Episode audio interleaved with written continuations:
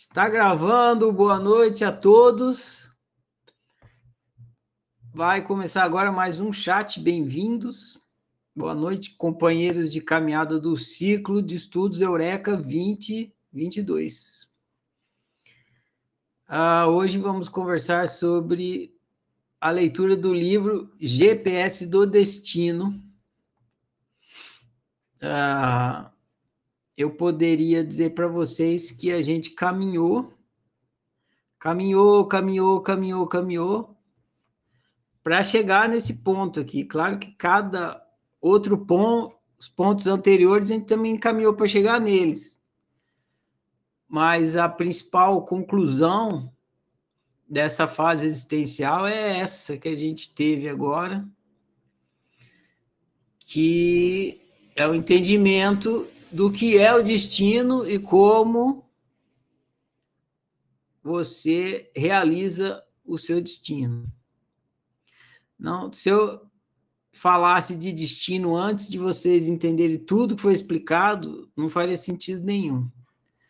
Ia entrar naquela confusão, mas como é que pode ter destino e ter arbítrio? Se tem destino, não tem arbítrio e tal e tal. Isso é todo o entendimento do, do que é ser, do funcionamento da unidade, como é que cria a realidade, qual o propósito de criar a realidade, para então a gente conseguir entender o que é destino e como é que funciona. Ah, então é isso. Vocês já leram o livro, está explicado lá.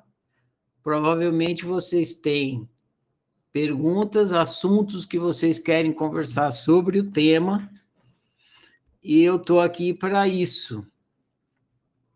É, então, eu vou convidar vocês agora a perguntar o que vocês quiserem, tirar dúvidas, é, trazer qualquer assunto que vocês quiserem conversar aqui sobre o tema, para que a gente possa, então, esclarecer o que não está claro nesse tema e seguir para o próximo passo que é um passo bem legal também, mas não vou falar dele agora.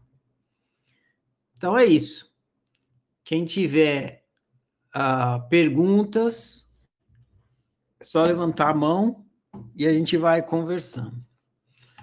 Andressa tem uma pergunta aqui.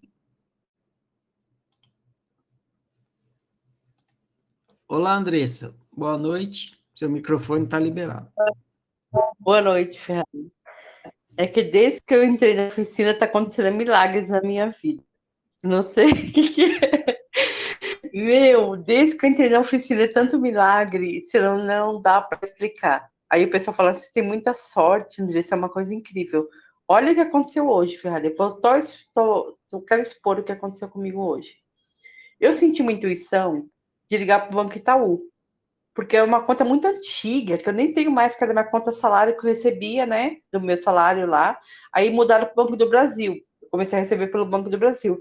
Eu nem tinha, aí me veio uma coisa na cabeça, falou, vai lá no Banco do, do Itaú. Eu saí correndo, eu falei, eu cheguei do meu serviço e fui lá para o Banco do Itaú, mas assim, para pegar cartão, conseguir alguma coisa a mais, né? Aí o cara olhou assim, o gerente, conversando comigo, falou: sabia que você tem 7 mil reais aqui? Na sua poupança? Eu falei, o quê? Você tá brincando comigo? Eu falei, como? Você tem 7 mil reais. Olha, a Ferrari, eu te juro, me arrepiei inteira e eu nem tô acreditando ainda. Andressa. Falou, você tem 7 mil reais aqui para receber e você vai conseguir.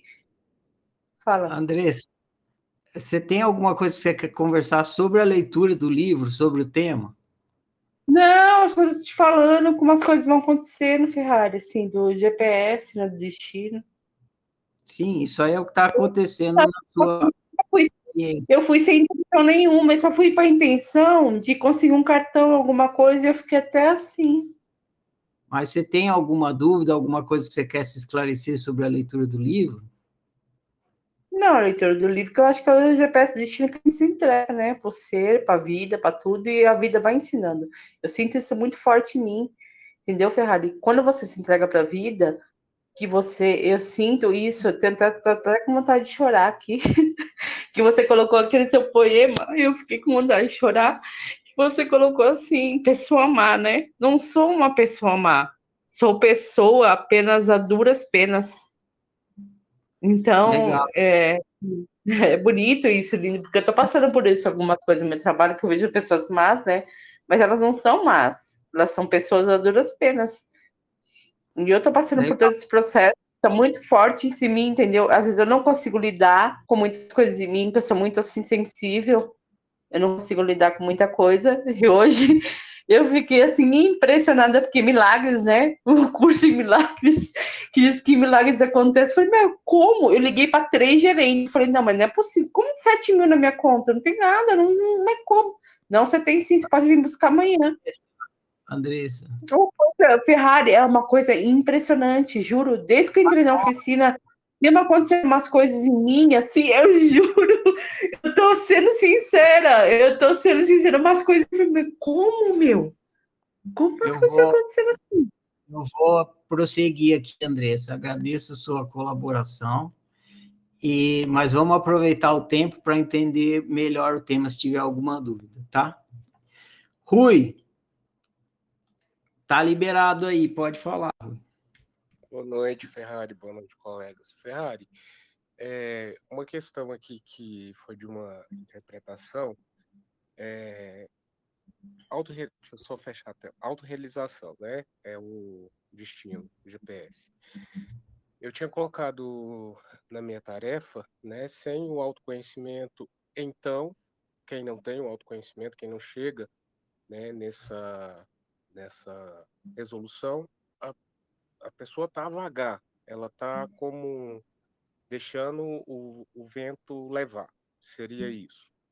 E a segunda questão é o autoconhecimento, quando a gente atinge né, o, o a eureka, né, em todas as em todas as etapas que a gente tem estudado. É, ele também é, é, ele nos torna conhecedor ou mais conhecedor do outro com mais propriedade, eu até coloquei um relato né, de, de experiências que eu tenho tido sobre questões profissionais. Né? A parte do, do meu trabalho é com análise de pessoas e eu tenho sentido, né, ao avançar das nossas tarefas, que eu tenho é, tido mais condições, é, primeiramente, obviamente, olhando para mim, né, depois de ter uma, um descobrimento de questões que eu não tinha sobre mim, eu consigo observar questões em outras pessoas também que me ajudam no trabalho.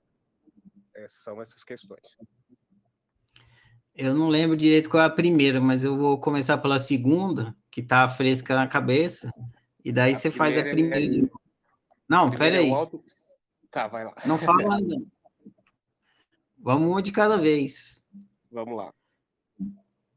Ah, você é um ser humano, certo? Ok. A outra pessoa é um ser humano também, certo? Ok. Vamos fazer uma analogia antes de eu falar isso aqui. Vamos supor que você tem um laptop e no seu laptop tem um Windows instalado. Provavelmente deve ser isso. Sim. Aí eu pego e te dou o meu laptop para você mexer. E o meu também tem o Windows instalado. Você vai conseguir mexer no meu laptop? Vou conseguir, vou ter uma dificuldade porque o seu teclado deve ser diferente, a marca do laptop deve ser diferente, mas o interior, o programa é o mesmo. Isso. O meu, o seu tem o Windows, o meu tem o Windows. Aí você vai saber onde é que fica a pasta de meus arquivos, onde fica as configurações, similar. É, a mesma coisa com os seres humanos. Você é um ser humano, a outra pessoa é um ser humano. Quanto mais você produz autoconhecimento, ou seja, quanto mais você entende o que é ser humano em si, aí quando você está interagindo com o outro que também é um ser humano, fulano, né? Ele só não é ele não é um ser humano Rui, ele é um ser humano Eduardo, ser humano Carlos, ser humano José, alguma coisa assim. Mas é um ser humano. Então, na hora que você produz autoconhecimento, que você entende como você funciona enquanto ser e como humano, a hora que você vai lidar com o outro, facilita demais, você convive bem, porque o outro também é um ser humano, assim como um laptop com Windows e outro laptop com Windows. Entendi. Acabou que eu avancei aí que você falou que é a questão do convívio, não é que a gente vai estudar ainda. Aham. Tá. E o primeiro foi sobre é, sem o autoconhecimento, quem não chega nesse entendimento, a pessoa está a vagar, né? As pessoas estão a vagar. São barcos sendo conduzidos pelo vento. O que acontece não é, não é bem isso. Quem está conduzindo é sempre o arbítrio do indivíduo. O indivíduo nunca a, deixa de executar o arbítrio. Agora, uma coisa é você executar o arbítrio com competência, outra coisa é você executar sem competência. Essa é a diferença. A gente vai jogar um videogame. Eu nunca joguei videogame, não sei do que se trata. Eu, a, imagina, um, para ficar bem gritante a coisa, imagina que você convide um índio que nunca viu, não é civilizado, né? Não faz parte da civilização, nunca nem viu um videogame, nem sabe do que se trata. Aí você coloca ele para jogar um videogame com você. Ele não, ele vai achar, ele não sabe o que é televisão, não sabe o que é videogame, não sabe o que é aquele controle faz. Ele vai jogar muito mal. E você que sabe o que é um videogame, sabe como que funciona o controle e tal, você vai jogar bem. Você, o índio tem menos arbítrio do que você? Não, ele tem arbítrio igual você. Só que ele não tem competência para usar o arbítrio dele, para usar ali, para jogar o videogame. Isso para as pessoas que não têm autoconhecimento. As pessoas que não têm autoconhecimento, elas possuem arbítrio igual qualquer, outro, qualquer outra pessoa. Só que ela não tem competência para usar esse arbítrio, então ela vai vivendo mal, que é igual, análogo a jogar mal um videogame que é a questão do quando a gente entra na questão do sofrimento e da felicidade é, é a pessoa quando não tem não chega na autociência ela não consegue entender o sofrimento que o sofrimento é uma questão de construção seria isso né? Exatamente e ela fica só sofrendo ela não sabe o que fazer com aquele sofrimento e a, por não saber o que fazer com o sofrimento ela acaba fazendo piores opções, ela já está optando mal, aí acaba optando pior ainda, né? Aí que gera mais mal viver, mais sofrimento e vira uma bola de sofrimento que vai aumentando, aumentando, aumentando. Agora, uma pessoa que tem autoconhecimento, ela sofre também, vai sofrer, só que ela sabe para que, que serve o sofrimento e o que, que ela faz com aquilo. E ela usa o sofrimento para viver bem. Então, é, essa competência ela vai, ela vai ter que o autoconhecimento vai dar para ela. Ela sofre e fala: não, então esse conhecimento está me ensinando alguma coisa que eu estou fazendo errado, que eh, não estou seguindo meu destino, não tem a ver comigo, alguma coisa aqui. Ela vai se observar, né? vai olhar para esse sofrimento, olhar para si, vai produzir um autoconhecimento e pronto, aí vai fazer uma opção melhor para não ficar vivendo mal. Quem não tem autoconhecimento não consegue fazer isso. Bacana, Ferrari. Obrigado. Agradeço a pergunta, Rui.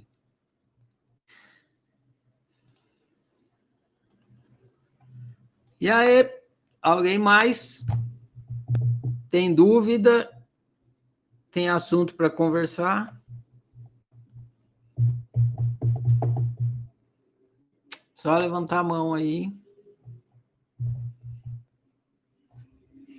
Andressa, é para fazer pergunta, não é para fazer diário da consciência.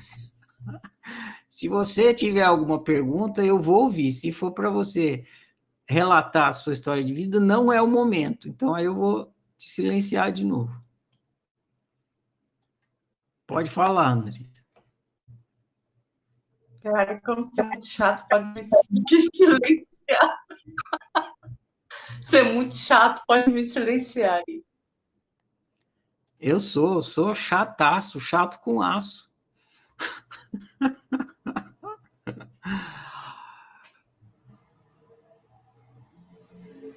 e aí, gente? Tararara, para, para.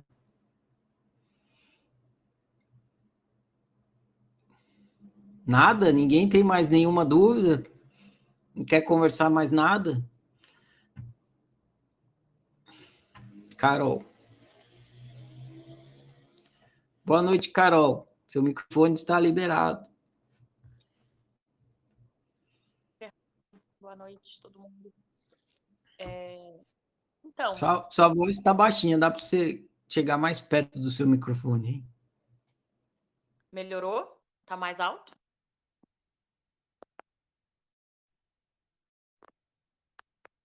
Ixi, agora, agora ficou mudo para mim. Eu mudei, eu mutei o meu ah, para tá. não dar interferência. Fala mais alto que você conseguir aí, por favor. Tá. Não, eu só fiquei com uma dúvida, é, porque se sof sofrimento e felicidade são os termômetros, né? São as bússolas que nos ajudam a saber se a gente está no caminho da unicidade ou não. Se você, né, se pela sua experiência, pela né, autoobservação, se é possível a gente superar completamente o sofrimento, é, ou isso é nunca vai acontecer porque a gente está sempre clicando e sempre vai ter experiências novas, assim. Enfim, como basicamente é uma pessoa que tem um autoconhecimento muito bem desenvolvido, ela não sofre, ou ela sofre, só que esse sofrimento ele é muito rápido, ela, ela passa muito. Tipo, aprende a lição rápido e, e sai do choque de novo e não toma o mesmo choque. Ótima pergunta. A, a resposta é a opção B. É, mais para frente, a gente, quando a gente entrar na fase psicológica, a gente vai estudar com mais profundidade a questão do sofrimento. Ele precisava entrar nesse livro porque a gente precisa entender a função dele e, e que ele é o GPS do destino. Então, a gente entrou na questão do sofrimento aqui para entender. Agora, tem várias nuances no sofrimento. É, quando a gente estudou a fábrica da realidade, aí eu expliquei lá que a realidade era tudo. Na ciência do nada, a realidade era tudo. Aí depois a gente foi estudar a realidade multimídia, e aí eu expliquei que o tudo era feito de tudinhos. Né? Que o, a realidade que você estava experimentando não era só um tudo, era um tudo feito de tudinhos, assim, tinha nuances, tinha sub, subdivisões ali na realidade. A mesma coisa a gente vai aprender sobre o sofrimento. A palavra sofrimento é uma palavra guarda-chuva, ela é genérica. Então, não sei se vocês conhecem esse termo, palavra guarda-chuva. Tanto é a palavra guarda-chuva que ela agrupa várias coisas embaixo dela. Por exemplo, você pode falar assim, doença.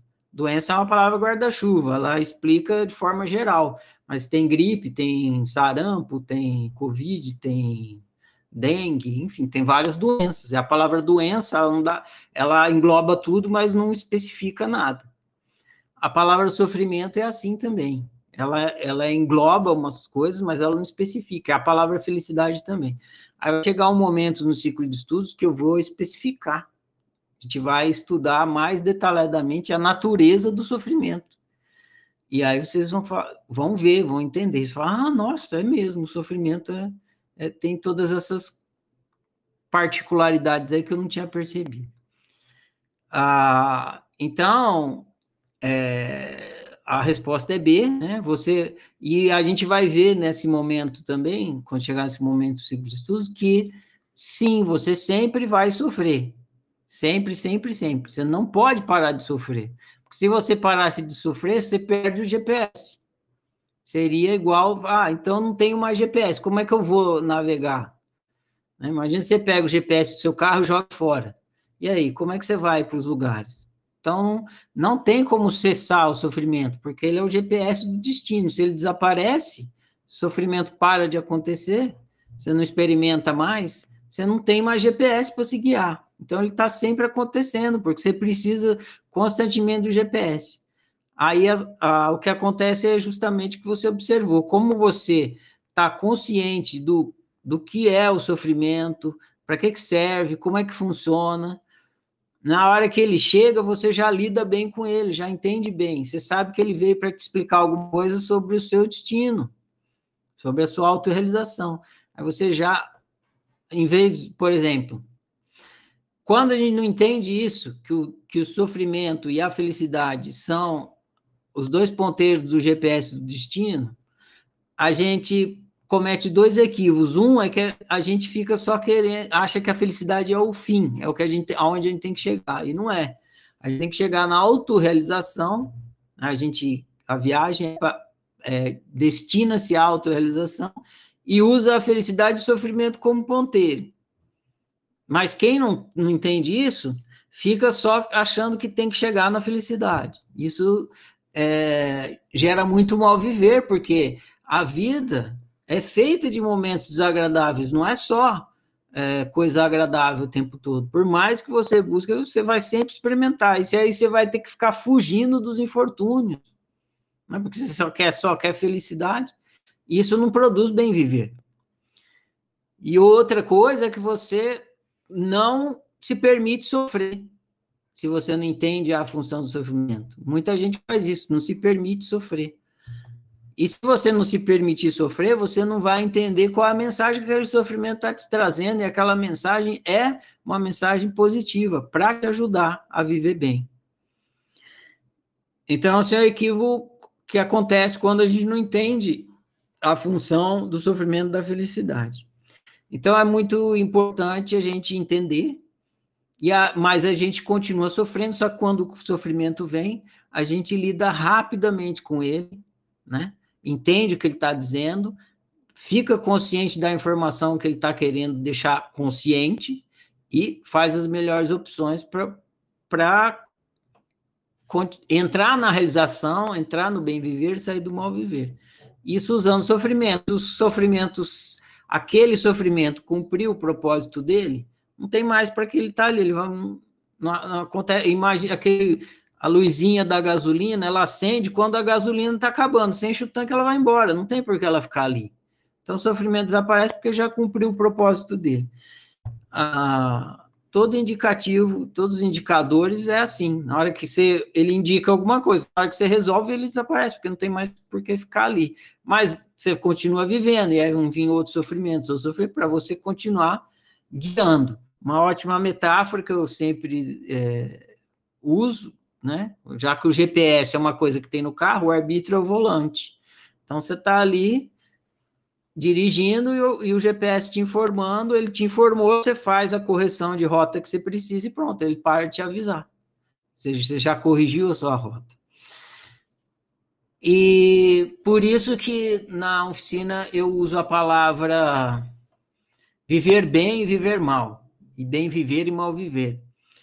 Porque tem muita confusão é, em várias eh, escolas, assim, eles falam que você vai. É, você, você pode, você vai viver na felicidade, você pode parar de sofrer, isso é um equívoco.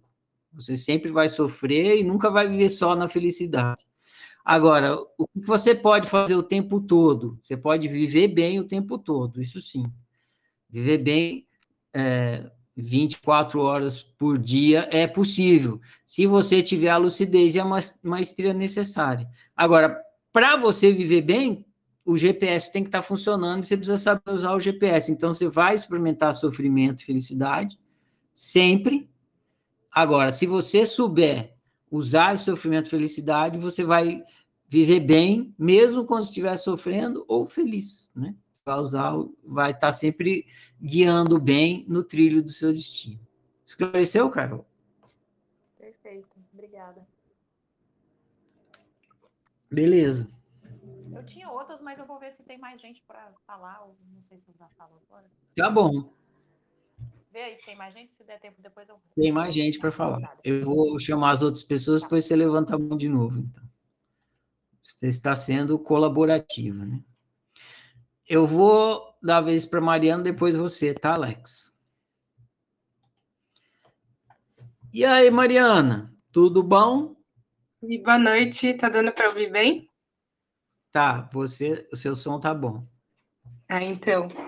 Eu, eu tô com uma dúvida meio que conceitual, eu não sei se eu vou conseguir expor bem, mas vou tentar. É, relembrando de outros, de outros livros que a gente estava lendo no começo, a gente viu que somos o nada, né? E aí, é, agora a gente começou a, a ver o GPS do destino e eu, eu fiquei com a dúvida assim: é, se eu descobrir que a minha unicidade, é, se eu descobrir a minha unicidade e viver de acordo com ela, eu estarei sendo eu, né?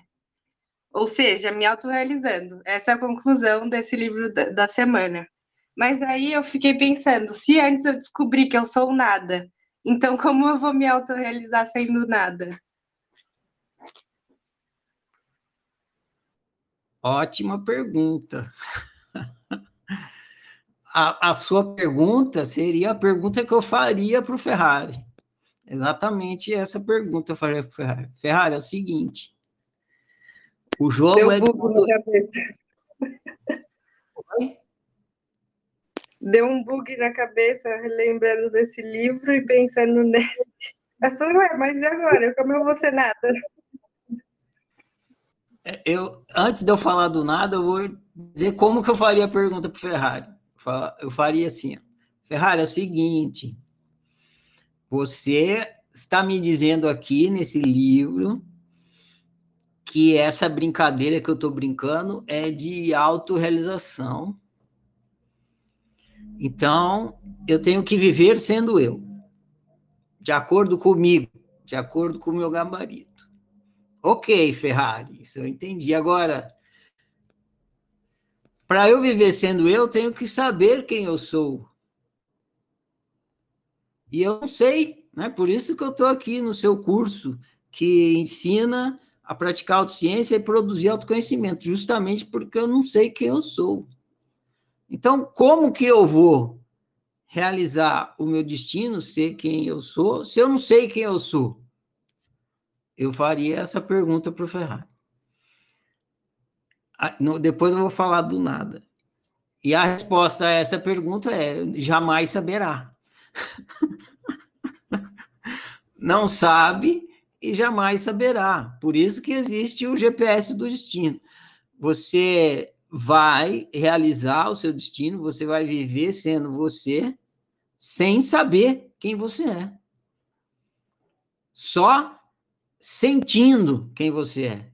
Porque na hora que você experimenta felicidade e sofrimento, você está recebendo uma informação emocional que está te dizendo se por ali é você ou não. É que nem aquela brincadeira de quente frio. Tá quente, tá frio, tá quente, tá frio. Essa a brincadeira de tá quente, tá frio, ela não fala quem você é, ela não fala, oh, você é um abacate e vai ser abacate. Você vai para o lado da laranja e ele fala, tá frio. Você vai para o lado do, do tomate, tá frio. Você vai para o lado da samambaia, tá frio. Aí você vai chegando para o lado do abacate, Tá esquentando, tá esquentando, tá esquentando. É isso. Você nunca vai, você jamais vai chegar a saber quem é você. Você é, deve usar o GPS, esse quente e frio, o sofrimento e felicidade, para ir se aproximando do seu destino, para ir se aproximando da autorrealização. Então, isso em parte já responde a sua pergunta. Fala, ah, mas você falou que eu sou nada. Como é que eu vou, então, me autorrealizar se eu sou nada? Usando o GPS do destino. Então, você não vai nunca. Ah, eu preciso saber tudo que eu sou para então realizar tudo. Não, é, é sendo nada mesmo. Você é um nada que está brincando de ser tudo, e para brincar de ser tudo, você está usando um GPS que vai te falando quente, frio, quente, frio, quente, frio, e aí, mesmo sem saber nada, sem saber nada sobre quem é você, você vai se autorrealizando. Respondeu, Mariana? Respondeu, obrigada.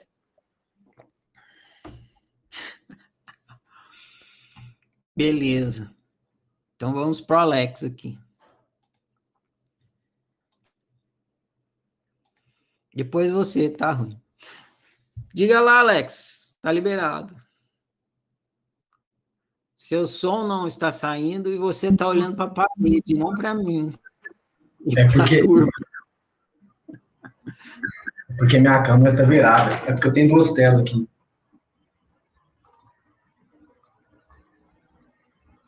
Tá ouvindo de boa?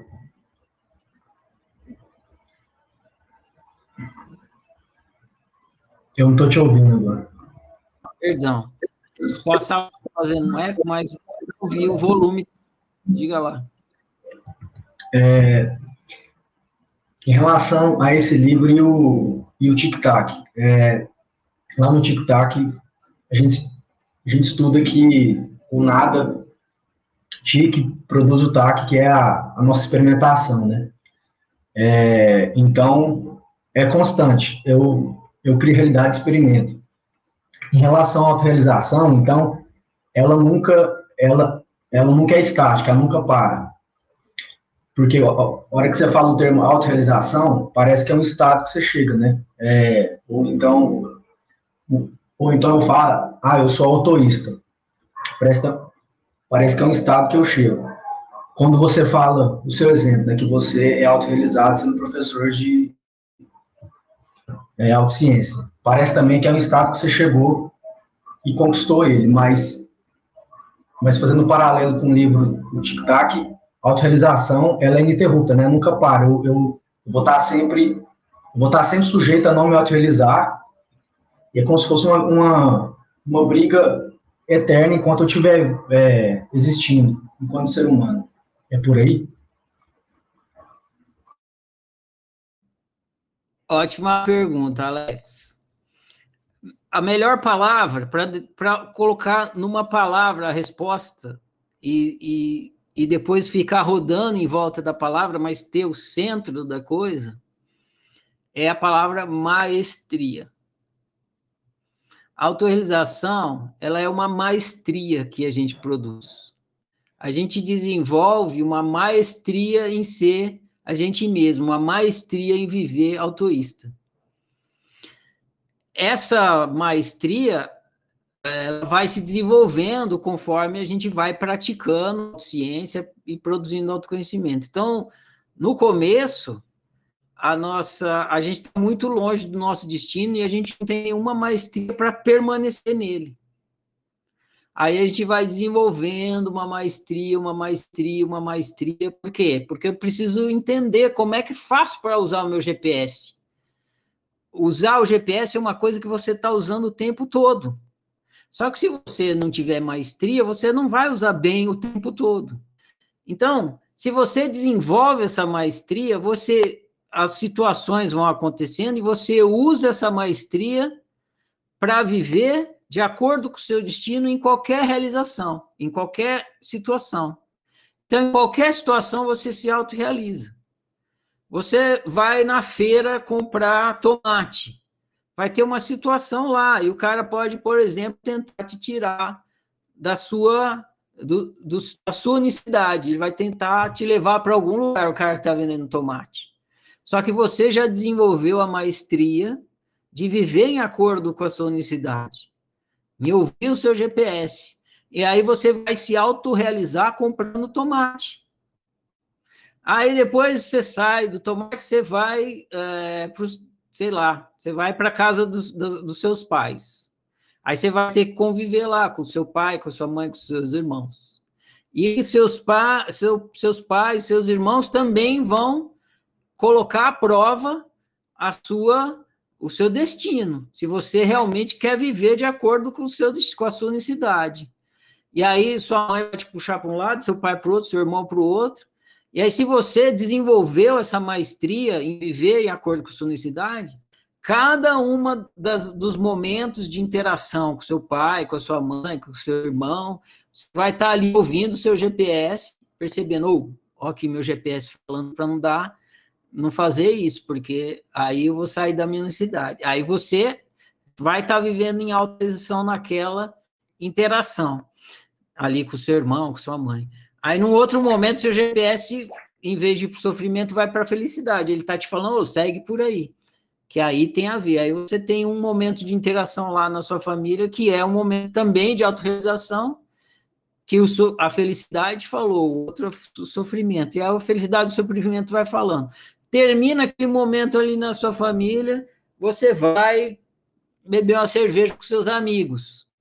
Ali também é uma situação para ver se você vai realmente viver no seu destino. Entende? E aí você, você também tem que ter essa maestria em lidar isso.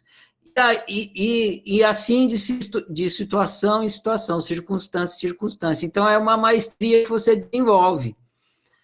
A palavra maestria resolve a questão, porque não é um lugar que você chega e fica. Tipo, a autorrealização é eu sou o, o professor de autociência. Não é isso. Aqui, nesse momento, por exemplo, estou sendo professor de autociência, mas eu estou lidando com uma circunstância, né? pra, só para pegar um exemplo factual. Na hora que começou a conversa, a, a Andressa começou a levar a conversa para um lugar que eu não queria, entendeu? Aí já veio o sofrimento aqui na minha orelha e foi falar, ó, deixa ela falar um pouco, assim que der, você pausa e continua levando a conversa para onde você quer. Entendeu? Eu tive que ter essa maestria ali de lidar com a situação dentro de um de um uma, de um trabalho que é que me, me que é representativo de autorização. Então, eu acho que aí surge uma outra coisa agora. Então tem essa questão da de você desenvolver essa maestria e essa maestria ela te mantém no seu destino. É igual andar de bicicleta. No começo você não consegue andar de bicicleta porque você não tem equilíbrio, né? Aí você cai. Aí você tenta se equilibrar de até que uma hora você entende o equilíbrio da bicicleta, você entende e você mantém. E aí você na segundo dia que você vai andar de bicicleta, já fica mais fácil e você mantém o equilíbrio e você vai andando cada vez melhor de bicicleta. Chega um ponto que você tá, tem tanta competência em se equilibrar em cima da bicicleta que você nem percebe que você está executando o equilíbrio. Mas você está, porque se parar de executar, você cai. E as pessoas que ainda não têm, elas não conseguem porque elas não têm equilíbrio. A mesma coisa com essa maestria em se manter no seu destino se manter na sua autorrealização. Você desenvolve tanto essa competência em ouvir o sofrimento e a felicidade, está em acordo com a sua unicidade, que você executa rapidamente suas decisões, se mantendo no seu destino, sem sair dele. Seja qual situação for, seja comprando tomate, seja, sei lá, o investimento que você vai fazer de todo o seu dinheiro, assim, uma coisa mais drástica, seja uma grande briga que está acontecendo na sua família, assim, qualquer situação, né? Qual meia que você vai colocar no pé? É uma decisão que você tem que tomar. E a meia que você escolher, ela pode estar tá ou não estar tá em acordo com o seu destino. Olha, que besteira. Mas é isso, cada decisão é assim, ela pode não estar tá em acordo com o seu destino. Isso. E daí tem a, a, a questão da sua realidade como uma, uma representação das escolhas, das principais escolhas que você tem feito, né? Você fala assim, ah, eu, eu fiz várias escolhas e estou aqui nessa posição. E essa configuração dessa realidade que você está tendo, ela é representativa. E ela pode representar a sua unicidade ou não. Então, quando eu falo assim que é, ser professor de autociência representa eu estar de acordo com o meu destino, é justamente isso, representa. Mostra que eu fiz é, é, as opções que eu fiz me trouxeram aqui, essa configuração dessa realidade, para mim, ela representa que eu estou de acordo com o meu destino, porque se eu olhar para essa realidade e for analisar as características dela, o que, que tem nessa realidade, eu vou descobrir que ela, ela tem várias características que me representam. Vou citar algumas, por exemplo. Eu sou uma pessoa que adora é, filosofia, gosto de pensar as questões, né? E o meu trabalho com autociência é basicamente isso, muito disso, né? Ficar pensando as questões e entendendo as questões do ser humano e do viver humano. Claro que essa profissão me representa, eu adoro fazer isso, né? Então está totalmente de acordo com o meu destino. Outra coisa é que eu me interesso pela natureza humana do, dos, das histórias dos seres humanos. Eu, eu, isso tem a ver também com se eu tivesse, por exemplo, numa realidade de escritor. Porque escritor adora história. é, e, eu, eu, e não é o meu caso. Eu adoro ouvir as histórias. E porque cada história ela é única. E ela tem ingredientes ali de, um, de, uma, de uma rota que não é a minha. E quando eu ouço essas histórias, desses percursos, dessas rotas que não é a minha, engrandece a minha. Eu, eu fico vendo as várias possibilidades que uma história humana pode percorrer, mesmo quando é de sofrimento. Né? Enfim, estou elicitando algumas aqui para mostrar. Então, quando eu olho para as características na, no trabalho de autociência, tem muito isso. Eu lido muito com as histórias dos outros, principalmente na, na fase lá da, do, do psicológico e dos relacionamentos. Aqui nem tanto, na fase existencial. Então, tem tudo a ver eu olhar para essa realidade e falar, nossa, tem tudo a ver comigo, né? Essa realidade me representa. Então, ela é representativa da, do meu destino. Então tem esses dois aspectos, a sua realidade como um todo, assim que ela te representa, e você ter essa maestria em cada momento, é, saber o que está acontecendo em você, em você como ser humano, estar tá consciente de tudo que está acontecendo em você para poder usar tudo isso e ter a maestria de estar tá sempre dirigindo as suas opções em cada mínima uh, circunstância, em cada mínima opção e dirigir de acordo com o seu destino. Esclareceu? Esclareceu.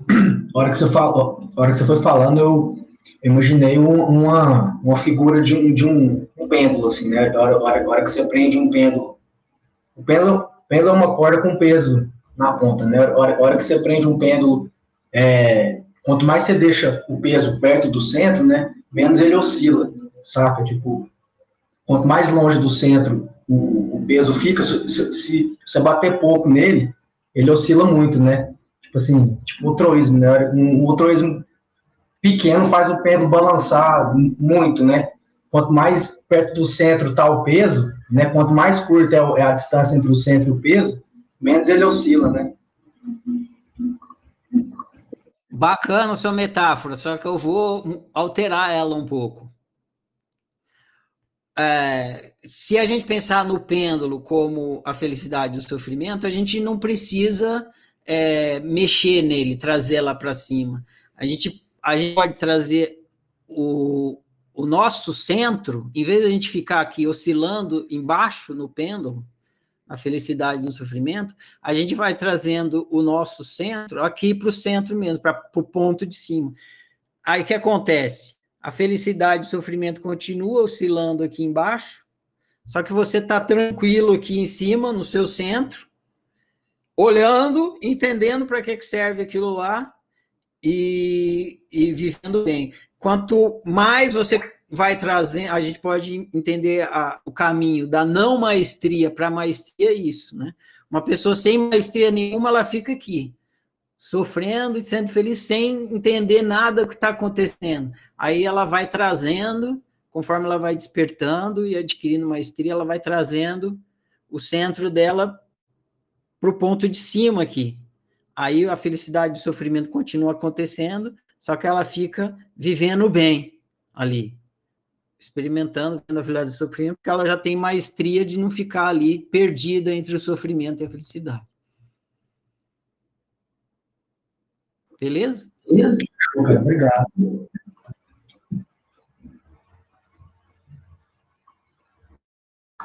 Você ficou, você ficou mudo agora no final. Mais alguma coisa, Alex? Então, beleza. É, Luciana, eu vou dar a vez para você e depois para Mari. Você não perguntou ainda, né? Aí, Mari, se você quiser perguntar depois, você levanta a mão de novo. Pode falar, Luciana. Boa noite. Oi, Ferrari, boa noite. Boa. Nossa, até esqueci que eu ia perguntar. é, mas espera aí, são duas perguntas. Vou, vou perguntar a, a respeito dessa questão do pêndulo aí que você estava falando, que me surgiu aqui. Por isso que eu esqueci a outra. É, você, disse, você disse, né, trazer o nosso centro mais para cima do pêndulo, é, que aí você vê, né, você vê, por exemplo, o, esse peso que está abaixo lá, que seria a nossa realidade, ela indo, né, de um, de um polo para o outro, de um lado para o outro, é, nos extremos ali da alegria, da felicidade, só que o teu centro está ali. Né? Você, você não está junto lá no, no, no, na base lá do peso, né? Você está com o teu centro acima. É, que você chamou isso aí de maestria. Nesse caso, quando você vai adquirindo essa maestria a ponto de você observar isso, é... não sei se seria isso, mas mais ou menos isso, assim. Parece que o jogo vai ficando meio... Assim, você já conhece bem o jogo e parece que vai perdendo meia graça. Você conhece bem o jogo, você conhece bem o funcionamento do jogo, mas as circunstâncias você não combinou com, com os russos. Tem cada coisa que você não imaginava. Mas sim, não, não perde a graça. Fica mais fácil, você, você joga melhor. Eu vou acrescentar uma outra coisa aqui, dando um exemplo do skate, que é um esporte que eu pratico. Ah, mas vocês, quando eu estiver falando do skate, vocês podem pensar em qualquer outro esporte que vocês praticam ou qualquer outra competência que vocês já tenham ou ainda não tenham. Ah, skate é assim. Ah, as manobras do skate elas vão é, ficando mais difíceis. No violão também, por exemplo. Você vai tocar violão, você começa tocando as coisas mais simples, e depois as notas vão ficando mais complicadas, as batidas vão ficando mais complicadas e tal. Então, quando você vai desenvolvendo uma competência, sempre é assim. Né? As primeiras coisas que você faz é mais simples, e depois que você aprende mais simples, fica mais difícil. Ninguém começa dançando tango em alto nível, por exemplo, também já fiz aula de tango também. e aí você começa com os passinhos bem básicos, os professores arrasando lá, né? Você vê aqueles caras, os professores dançando tango, você fala, nossa, que sensacional, né? Pá, roda para cá, roda para lá e pum. Só que quando você vai aprender, você começa no básico, né? Tipo, aprendendo só o ritmo, bater o pé, assim, um, dois, tá, um, dois, tá, um, dois, tá, tá. No skate também tem isso. Então, você aprende as manobras mais básicas e depois você vai aprendendo as mais complicadas. O que acontece é que as mais complicadas são derivadas da mais, das mais básicas, e às vezes junção das mais básicas. Você pega uma básica que você aprendeu, a outra básica, e você faz as duas ao mesmo tempo e ia dar uma terceira manobra. Então, uma coisa que eu aprendi andando de skate foi o seguinte: se você tem que fazer vários, às vezes, para você fazer uma manobra, você tem que executar cinco, seis movimentos, que são as manobras anteriores. Você aprendeu um movimento da manobra anterior, outro movimento da manobra anterior, outro, outro, outro, outro. E aí você vai fazer uma manobra mais avançada, você tem que executar cinco movimentos de uma vez. E assim, tipo, na hora que você sai no ar, que você tem uma fração de segundos para fazer, às vezes três, quatro segundos, porque se você não fizer, você já vai voltar para o chão ou, você não fez esses borrachos.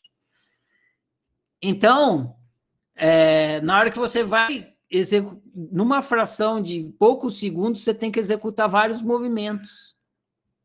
Então, você precisa de muita maestria. Você precisa de muita maestria para executar esses movimentos. Enquanto você não, não desenvolve essa maestria, você não consegue executar a manobra inteira. Se um dos movimentos, tem, são cinco movimentos, você sabe executar quatro e não sabe executar o quinto, você não consegue fazer a manobra. Se você executar três e precisa de cinco, você não consegue. Você tem que conseguir fazer os cinco os cinco movimentos ao mesmo tempo numa fração de segundo, senão você não consegue obter êxito naquela manobra. Viver é a mesma coisa. Na hora que você está vivendo, que você vai decidir, tem várias coisas acontecendo dentro de você. São tipo vários movimentos de consciência que você tem que fazer ao mesmo tempo. E, e você tem que fazer, você tem que ouvir o seu GPS, analisar a gente ainda não entrou na parte psicológica, então a gente não entende muito bem, vocês ainda não entendem muito bem é, qual a informação que o GPS está dando, mas ele está falando um monte de coisa, você precisa decifrar tudo isso também numa fração de segundos, porque decidir é numa fração de segundos.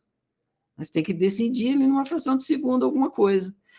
E, e tem um monte de coisa acontecendo dentro de você. Seu sistema emocional gritando, seu sistema de crença está ali, e seu sistema de crença está ligado a um monte de coisa que você nem sabia que está ali, que está subconsciente, com uma história de vida inteira sua, e você vai ter que, se você tem maestria, você vai ter que lidar com tudo isso numa fração de segundos. Então não é tedioso, não. E, e, e, precisa muita maestria para fazer tudo isso numa fração de segundos. E, e se acabou de fazer numa fração de segundos, vem o próximo segundo. E vem o próximo segundo, e o próximo segundo. Você tem que executar a mesma coisa no próximo, no próximo, no próximo. Claro que se chega uma hora que as coisas ficam meio repetitivas, né? Você, você já entendeu os seus patrões, você já está mais ou menos esclarecido sobre os seus padrões de comportamento, você repete os mesmos outroísmos toda hora, você fala, puta, de novo eu estou repetindo aquele padrão outroísta de comportamento e tal. Numa outra situação, mas o mesmo padrão, então vai facilitando. Mas a circunstância, às vezes, é bem diferente do que você está acostumado e você não tem todas essas maestrias, e você e às vezes vem numa dose maior do que você está acostumado. Por exemplo, se a emoção vem muito forte, vocês vão ver. Quanto mais forte vem a emoção, menos clareza você tem. Uma emoção muito forte te cega completamente. Você pode ser o iluminado lá, vamos botar numa escala, assim, lá do quilômetro 200, é o mais alto de Alfa Centauro. Se a sua emoção vier muito forte, a sua lucidez cai para o zero. Você começa a se comportar igual um bicho, né? Só, pô, eu era um iluminado, agora eu estou me, me comportando igual um bicho, igual um, um cachorro raivoso aqui, ou um tamanduá que está querendo entrar a cara no buraco. É, porque a emoção, quando vem, ela, ela, é, é, ela joga a sua lucidez lá para baixo. E aí você tem, você não tem maestria, você entra numa espiral de, de mal viver que demora para você sair. Então é isso que eu queria dizer nessa sua observação e pergunta é que não, não fica tedioso não, porque tem quanto mais aumenta a sua maestria, mais aumenta o desafio né? Caminha junto, né? Igual no videogame. Ah, Você está cada vez melhor no videogame. Ah, manda o chefão lá, vamos ver se o cara passa para o chefão.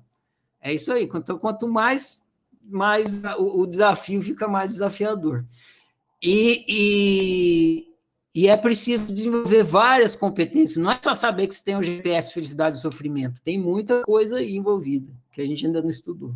Esclareceu? Sim, perfeito. Esclareceu sim. É eu, eu tinha feito uma analogia aqui na minha cabeça, assim, como um parque de diversões, né? É, quando você vai pela primeira vez, aí você sente, né? Todo tipo de emoção, isso aí que você falou, né? Então você tem que, assim, desenvolver uma maestria para você lidar com aquela emoção. E, e, eu fiz essa pergunta porque, na verdade, eu, eu vi umas pessoas sendo entrevistadas lá na guerra, né? E alguns, assim, lidando com aquela situação com uma maestria muito grande, é, pelo menos aparentemente, né? E outros, assim, é, desesperados, né? Inclusive, teve, teve, um trouxa na minha cidade que foi lá para a guerra, lutar lá para a guerra, e saiu correndo lá de medo. Então, assim, a gente parece que vê, né, é, situações assim extremas e pessoas lidando bem com aquela situação e, e outras é, não. E dá, e dá impressão, dá essa impressão assim. Parece que quanto mais você você experimenta, né, e você se autoconhece, mais pratica a autociência, a impressão é que as coisas vão, vão deixando mesmo de te abalar. Você consegue controlar né, é, é, as adversidades do dia a dia. Então, nesse sentido, assim, que, que foi minha observação. Mas esclareceu sim. Aí eu lembrei da outra pergunta aqui. É... É, um parênteses numa coisa que você falou que é interessante. É legal fazer a separação. Uma, quando uma emoção não te abala, não significa que você não experimentou ela. Olha que legal. Você experimentou tal, tão quanto você experimentava antes e como todos os seres humanos experimentam. Só que você não se abalou. Então você tem a experiência emocional, tem a experiência do sofrimento, só que você não se abala com ela, ou seja, você lida bem com ela. Isso aí vem com a maestria, com o autoconhecimento e com a maestria. Legal, né? Você falou uma palavra bacana. Hein? Pode prosseguir. E, então, e a outra pergunta é a respeito da conversa que você estava tendo com, com o Alex também, é, que você fala, falou da questão aí da maestria, mas assim, ó, eu, eh, você começou a dar alguns exemplos, né, simples aí do dia a dia, tal, comprar tomate, coisa simples. E, e a gente tem, assim, eu pelo menos, né, é, a palavra ego é um pouco distorcida, assim, né, do significado dela. E, e quando a gente está em autorrealização, estou colocando uma situação assim, que veio para mim, tá? É uma situação em que eu, eu me senti bem em, em agir daquela maneira e, e eu senti naquele momento ali em que eu estava me autorrealizando. Só que passou um tempo depois, eu fiquei pensando assim: ah, mas que eu não agi por ego? Né? Será que eu não, não quis fazer aquilo para me impor é, né, para as pessoas, sei lá? Então, eu queria que você explicasse um pouco mais, assim, não sei se você entendeu, o que, que eu quis dizer. Como que, que eu sei que naquele momento lá eu estava me autorrealizando ou se é uma questão de ego? Você que tem que saber, e como você sabe, é através do GPS, não tem outro indicativo para você saber. A palavra ego eu não uso na oficina. Né? Quando chega lá no, na fábrica da realidade, tem o EGO, e aí já está falando lá também que o EGO não é o tão gerado ego, que é falado aí. Uma boa tradução que, que você pode dar para o ego é, em geral, é, significa isso? Não precisa analisar. Toda vez que alguém fala isso, a gente precisa perguntar para a pessoa que está falando qual é. Você está usando a palavra ego e você quer dizer o que com isso? E aí você vai descobrir. E se você estiver usando, você deve investigar e falar assim: eu estou falando em ego, mas o que eu quero dizer com isso? E muitos e muitas vezes o caso, ego significa vaidade. Então, falar ah, briga de ego, né? Isso é muito comum ter esse termo, né? É uma briga de ego. O que é uma briga de ego? É uma briga de vaidade. Então, é, a gente, quando a gente, e a gente ah, fez bem para o meu ego, fez bem para minha vaidade, né? E quando a gente recebe um elogio, né? Ah, recebe um elogio, fez bem para o meu. Ah, fez bem para minha verdade. E, e a gente, se a gente não tiver esclarecido sobre o GPS do destino, a gente não vai conseguir lidar bem com o elogio e nem a crítica, porque é aí que entra a questão da vaidade, o elogio e a crítica. Se a gente está esclarecido, se a gente tem autoconhecimento, tudo que a gente estudou, entende o GPS do destino, a gente recebe o elogio, a crítica faz parte, e a gente lida bem com isso. Então, quando alguém elogia você, inevitavelmente você vai gostar, vai fazer bem para o seu ego, e não tem nada de mal nisso. Quem não gosta de receber um elogio e qual é o problema de receber um elogio? E se você recebe uma crítica, você não vai gostar e também não tem nada de mal isso, não é ego ferido, é simplesmente a pessoa falou uma coisa que te desagrada, você não gosta. O que acontece, isso vocês vão entender mais para frente, não dá para entender muito bem agora porque eu não expliquei, é você ficar dependente do elogio e da crítica. Se você fica dependente do elogio e da crítica que o outro fa, que o outro te dá, que o outro te oferece, você fica não é, você vai sempre receber elogio e crítica constantemente. E você mesmo, quando você estiver fazendo alguma coisa, você vai você vai se elogiar ou vai se criticar dentro de você mesmo. Você vai se elogiar, você vai falar aí, bacana, fez uma coisa bacana. Ou então você vai falar, Ih, fez uma coisa ruim. Então, isso vai acontecer tanto. Agora, você fica dependente do elogio e da crítica do outro, é... você vai viver outroísta, porque você vai viver dependente da crítica e do elogio do outro. Então, você vai estar lidando mal. Então, é preciso uma certa lucidez para receber elogio, gostar do elogio e não ficar dependente do elogio. Porque se você ficar dependendo do elogio, o outro começa a te manipular e você vai começar a viver fora da sua necessidade para receber elogio. Isso acontece muito com criança, por exemplo, que é um lugar fácil de visualizar. A criança quer receber elogio da mãe e do pai, que criança não quer, né? Que é, que é a questão do afeto. Quando o pai elogia, os pais elogiam, a criança se sente valorizada. Ela recebe, ah, eu tenho valor, ela se sente amada, importante. Então ela quer receber esse afeto cirurgia da mãe e do pai. Só que ela vai desenvolvendo um mecanismo de ficar dependente disso.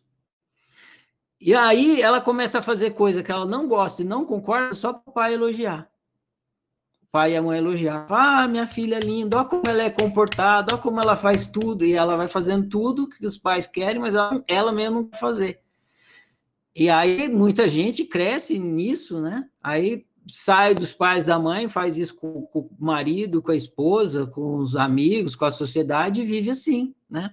Escravo do aplauso, do, da palminha, do joinha, do, like ali, né? É, começou lá na infância. Então é isso. É, ah, fez bem para o meu ego. Ué, se a pessoa te deu valor, claro que você vai se sentir bem, né? se alguém te dá valor, você vai se sentir bem. Agora você precisa lidar bem com isso. Se a pessoa não te dá valor, que é a crítica, claro que você não vai se sentir bem. Mas também precisa lidar bem com isso, porque o que é a convivência? Uma hora vão te dar valor, outra hora vão cagar em cima da sua cabeça. e se você não tiver maestria e lucidez para lidar com isso, você vai viver mal. Então, essa essa questão do ego, se for a questão do valor e da vaidade, é por aí. Se for outra coisa, aí precisa descobrir o que está dando, que significado está dando para a palavra ego. Beleza? Ajudou? Sim, ajudou sim. No, no caso, então, só para fechar aqui, é, não, não, não é porque você. É, é no, termo, no sentido de é de uma vaidade, mas nem, nem de um elogio que, que, na verdade, não foi um elogio, mas assim, eu, eu me senti vaidosa comigo, assim, porque eu, eu achei que eu fiz certo, né? Embora possa sofrer um monte de retaliação, mas eu achei. E aí eu comecei a me perguntar, mas será que eu fiz isso? Será que não foi por ego, né? Por, sei lá, por exemplo, uma pessoa que, que sempre, né, no teu meio ali, ela foi autoritária. Você vai lá e. Luciano, agora que a gente já conversou, é, sobre que ego pode ter outras palavras, não usa mais. Usa outra palavra que substitua. O ego, você diz? É. Se for vaidade, usa a palavra vaidade. Então, Senão, só que veio. Entendi. estar- Eu entendi o que você disse, mas ainda para mim não ficou não ficou muito claro se eu agi inconscientemente por vaidade, entendeu? Isso.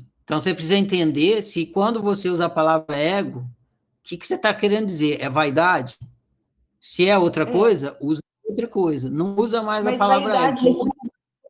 Não vai te ajudar. vaidade não por receber um elogio, vaidade comigo mesma, assim, eu me sentir bem, entendeu?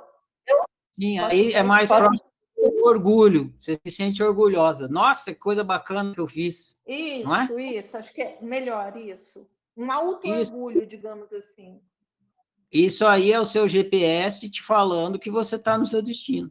Quando eu escrevo um poema que é, que é bacana, eu, eu, eu inflo igual um balão. Não tem ninguém do meu lado, mas eu falo, nossa, ficou do caralho, mano. Puta, muito bom, muito bom. Entende? Ah, E- tá. E se, e se eu escrever um poema que é um lixo, eu vou ficar murcho, né? Seria tal o oposto do orgulho. Eu vou ficar que horrível, né? Que coisa. Você, você consegue fazer uma coisa melhor do que esse lixo, é credo, né? Entendeu? O seu GPS falando, Ah, faz melhor. perfeito. Perfeito, Ferrari, agora esclareceu 100%. Obrigada. Beleza.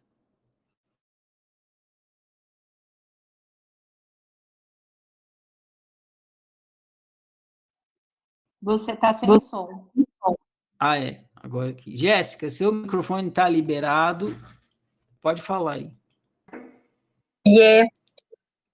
Ah, é a única pessoa que mostra as caras aqui. Aí sim, Deu está. Uai, o Alex também mostrou.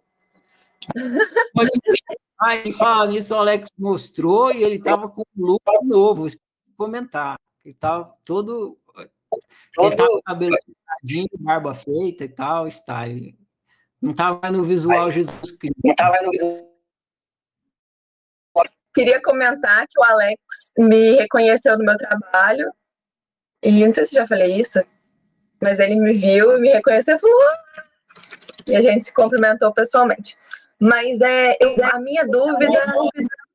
Vamos, ego inflado agora, hein? Ah,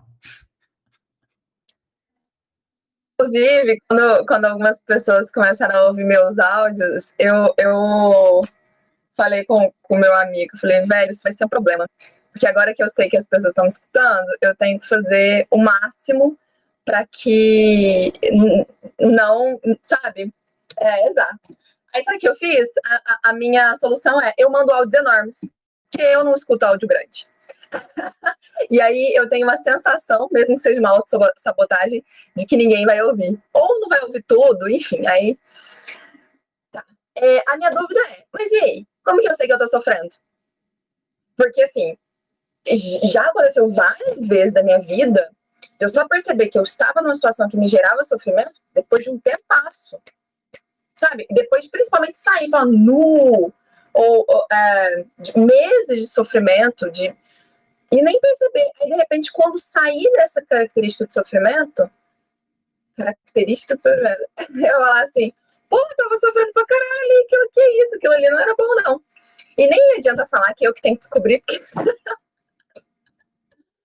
e aí, se, se for eu que tenho que descobrir, como que você percebe? Então, me dá um exemplo seu. ah, você precisa fechar seu microfone, isso, para não dar eco, senão dá reverberação. A resposta à sua pergunta é ridiculamente óbvia, você vai ficar com raiva de mim, né? Mas, mas é importante que você constate e você, se você alguma, vou te fazer uma pergunta antes de responder a sua pergunta.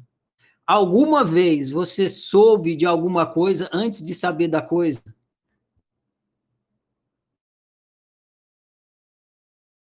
Não, eu só sei quando tô sabendo. Essa é a resposta à pergunta. Você só vai saber que você está sofrendo quando você estiver sofrendo. Como que você vai saber se você não está sabendo? Entendeu?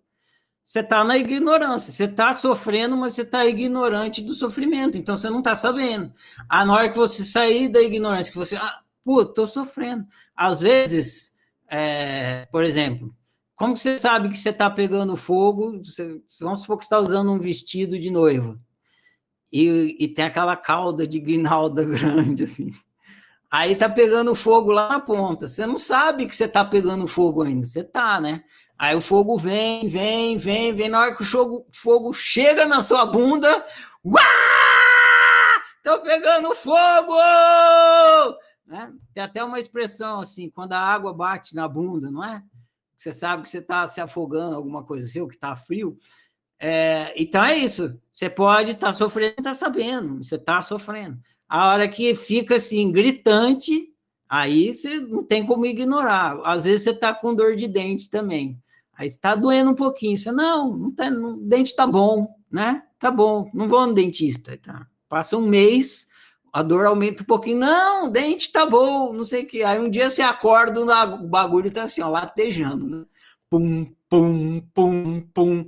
Aí, inegável. Agora eu tô sabendo, agora tá doendo. Então, a, só que conforme a gente. É, isso é uma questão interessante também. Conforme a gente vai praticando autociência, a gente vai ficando super sensível. Super, a gente fica mais sensível. Igual é, ouvido de músico.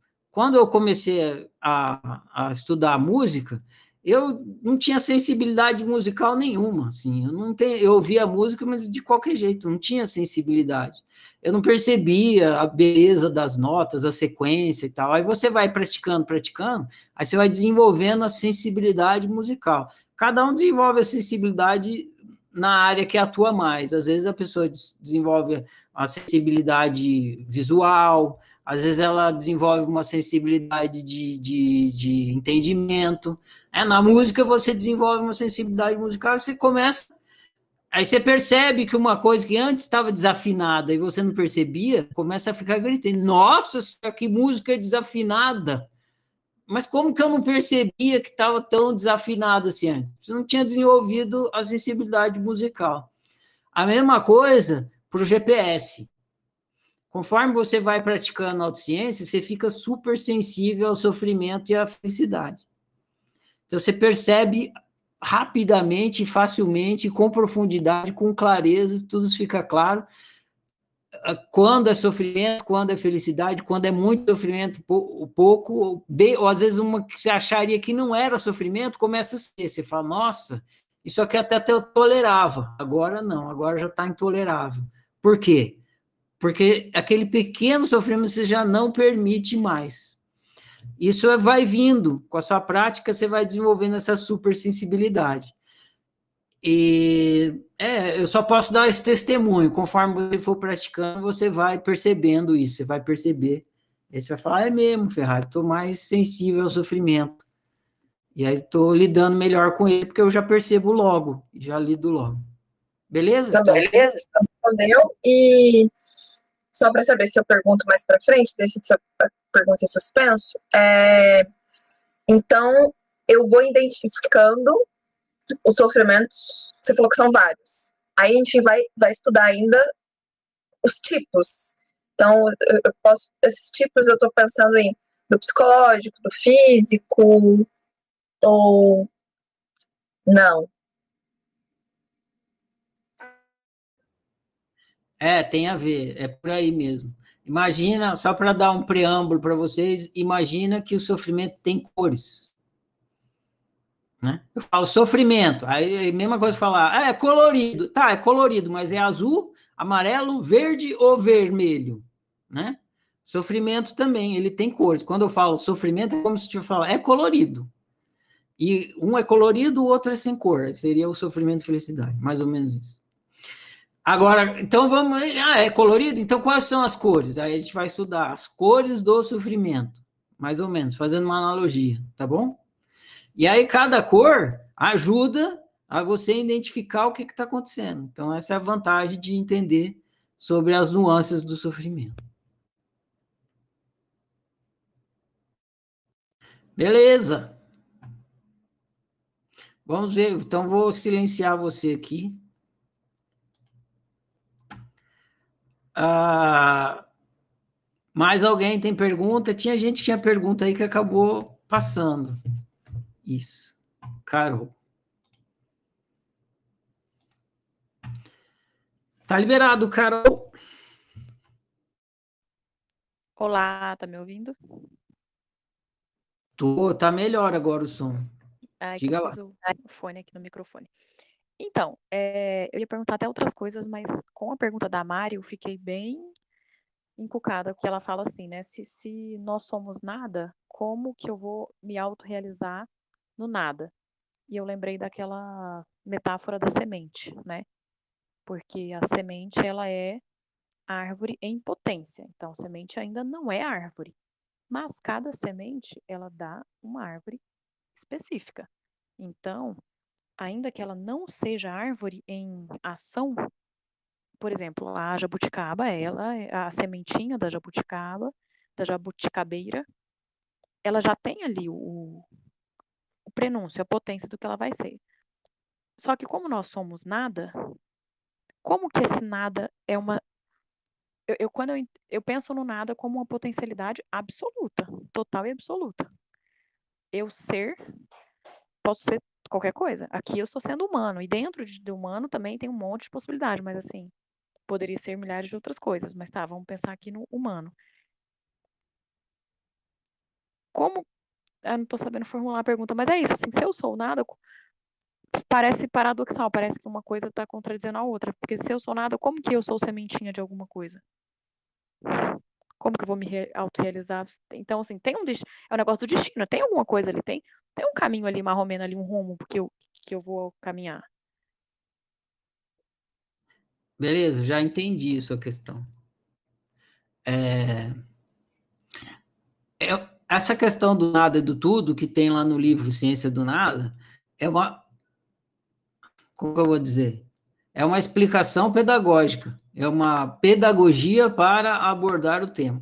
Quando a gente vai abordar um tema, a gente usa, né, todo professor usa mão de uma pedagogia, essa pedagogia tem um propósito. Então é preciso entender que essa questão do nada, principalmente lá no livro é, é, Ciência do Nada, ela está se opondo à questão do tudo. E aí a gente entende esse nada. Porque o tudo é a, a matéria que você experimenta. E aí você não experimenta uh, você enquanto existência. Você, enquanto existência, existe. Mas você não se experimenta enquanto existência. Você só experimenta a realidade. Você experimenta cadeira, você experimenta abajur, você experimenta garrafa, copo, parede, dedo, mão, nariz, boca, tal, tudo isso. E tudo isso é efeito. E esse efeito, que é a, a realidade é efeito, tudo esse efeito, ele está sendo criado por uma fábrica que você não experimenta. Você não experimenta essa fábrica. Então, surge uma questão relacional aí. Se você assume que tudo que está experimentando é tudo, a fábrica que está fabricando isso é nada. Porque você não experimenta a fábrica tá, que está fabricando tudo. Você experimenta o tudo, que é o produto, o fabricado. Mas a fábrica que você está fabricando, não, você não experimenta. Então, se o produto que você está experimentando é tudo, a fábrica não pode fazer parte do tudo. O que não faz parte do tudo? O nada. Então tem esse joguinho pedagógico para você conseguir ficar consciente e entender que você, enquanto causa da sua realidade, enquanto fábrica da sua realidade, você é nada, porque você não é a, o tudo, não é a realidade. A realidade é efeito, e você causa é anterior ao efeito. Então tem esse jogo pedagógico que eu uso e não sei, talvez outras pessoas possam usar e dizer que você é nada para para você entender a relação entre causa e efeito, senão você não entende a relação entre causa e efeito. Só que esse nada que é a fábrica do tudo, é exatamente isso que você falou. Ele é potencial para tudo. Só que potencial não é realizado. É potencial é o que ainda não está realizado. Então, o nada, ele é tudo e potencial. Então, a gente poderia falar em dois tudos: o tudo potencial e o tudo realizado. Tem dois tudos: tudo potencial e tudo realizado. Aí eu posso chamar o tudo potencial de nada, mas ele não é nada no sentido de que você é nada. Você é, é todo o potencial, só que ainda não está realizado. Então, ele é nada quando comparado em relação com o tudo que é o realizado, a, a, o produto. Mas, claro, o produto ele é só a manifestação da causa. Então, na verdade, o grande tudo da história é o nada. Porque sem o potencial, como é que vai ter as coisas? Tudo. Não tem. Então é isso. Você é nada, só que esse nada é tudo em potencial, e você está brincando de se autorrealizar, ou seja, colocar os, sair da, do, da dimensão do potencial e trazendo para a dimensão da realização, da realidade. Esclareceu, Carol? Mais ou menos. Mais ou menos. É, é... Não, é porque. Assim, Ó, oh, me desdobrei aqui para explicar qual a dúvida que ficou. Não, é porque eu realmente entendi isso tudo e nada como de uma forma muito absoluta. E depois, com essa questão da unicidade, de e sobre autorrealização, na verdade não é tudo, tudo e qualquer coisa. Tipo, eu não eu ser em tese sim, poder entre aspas pode, mas eu não eu não quero ser tudo, eu quero ser eu. Então, ah, eu sou o semente de jabuticaba. Eu não quero ser laranjeira, macieira, é, grama. Eu quero ser jabuticabeira. Entendeu? Então não é tudo, tudo, tudo e qualquer coisa, é tudo, tudo eu, tudo que eu que eu sou na minha essência, sei lá, na minha unicidade. É o seu tudo. Você é um nada e você e a sua realidade é o seu tudo. O que acontece é que tudo que tem na, tu, o, o, tudo que você pode experimentar é sempre o seu. Você não experimenta o meu tudo, porque você não experimenta a minha realidade. Só eu experimento a minha realidade. Então, tudo que você experimenta é tudo. É tudo, porque você não experimenta nada além do seu tudo, entendeu? Então, esse tudo absoluto que você está querendo dizer, ele não existe. Só existe um monte de tudos. Eu, eu tudo, seu tudo, tudo da Mariane, tudo da Jéssica. Ah, mas juntar isso tudo vai dar um tudo só. Vai dar, você nunca vai experimentar nenhum outro tudo, senão o seu tudo. Entendeu? Agora sim. Agora eu entendi. Obrigada. Disponha. Valeu a pergunta também. Mas alguém pode ter essa dúvida aqui, se não hoje, em outro momento. Mari, sua, seu microfone está aberto. Oi, então, é, continuando bem o que a Carol estava falando, é, pelo que eu entendi dessa resposta, então, quando eu exerço a minha onipotência, ou seja, eu nada me manifestando como tudo, na verdade sou eu manifestando o meu tudo, e isso seria através do arbítrio? Eu faço o meu tudo porque eu estou escolhendo um conjunto de coisas para ser o meu tudo. Seria isso? Exato, é isso que você está fazendo a todo instante. Cada vez que você opta você está manifestando o seu potencial. Você pode optar por, pelo contrário. Você pode optar por não manifestar o seu potencial. Por exemplo, você vai estudar pintura. Aí, em vez de você explorar o seu potencial, né, se permitir explorar todo o seu potencial, você fica só lá assim. Só faz um pontinho, faz outro, então. Aí você não está explorando o seu potencial, ou seja, o seu tudo, você tem potencial para explorar mais, mas o seu tudo está sendo só aquele pontinho naquele momento. Você está fazendo isso através do seu arbítrio. Entende? Seu arbítrio é. você permite e o que você não permite realizar em si mesmo. Sim, aí eu fiquei pensando assim também. É, por que, que será que eu fico feliz fazendo uma coisa e outra pessoa pode ficar triste fazendo a mesma coisa? Aí eu pensei, ah, muito fácil a resposta, porque cada pessoa é diferente, cada um tem a sua unicidade, né? Mas eu fiquei pensando, é, mas por que que cada um tem unicidade? Aí eu, eu cheguei na conclusão que é por causa da história de vida de cada um e, e o que faz cada um ter um psicológico diferente, mas eu não sei se é essa a resposta. Porque aí também não, te, não teria a ver com ser, né? Que aí seria lá do psicológico. Aí fiquei, na verdade, a pergunta é: o que que gera cada um ter um GPS diferente? Gera cada um ser um ser diferente. Se você, se você, se o ser que você é fosse o ser que eu sou, a gente ia, ia, ia gostar das mesmas coisas e não gostar das mesmas coisas. Agora, o Sim, ser. Mas por que, por que, que eu gosto de tal coisa, por exemplo, e não de outra? Eu entendi porque cada um é diferente, mas qual que é a raiz de eu, de o meu ser querer realizar em tal coisa? Você quer, a sua pergunta é assim: por que, que a minha unicidade é essa? Não é isso a pergunta? É, isso, isso mesmo. A sua unicidade é essa porque não é outra. Essa é a resposta.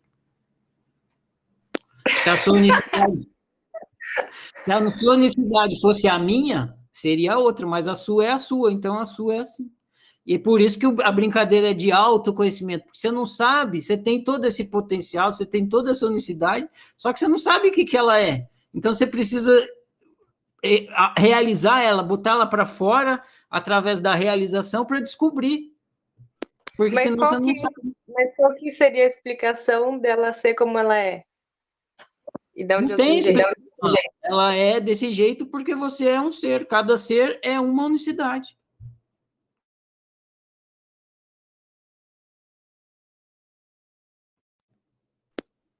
É, mais ou menos. Como a, sua pergunta, é assim, a pergunta é assim: por que semente de abacate dá abacate? Porque é semente de abacate. Por que semente de uva da uva? Porque é semente de uva. Se fosse semente de abacate, daria abacate, mas é de uva da uva. Por que semente de limão dá limão? Porque é semente de limão. Cada ser é uma semente diferente. E aí cada ser dá uma coisa diferente. Entendeu? Entendi. Não dá para saber, né? Por quê? Não, não, é porque você é uma unicidade.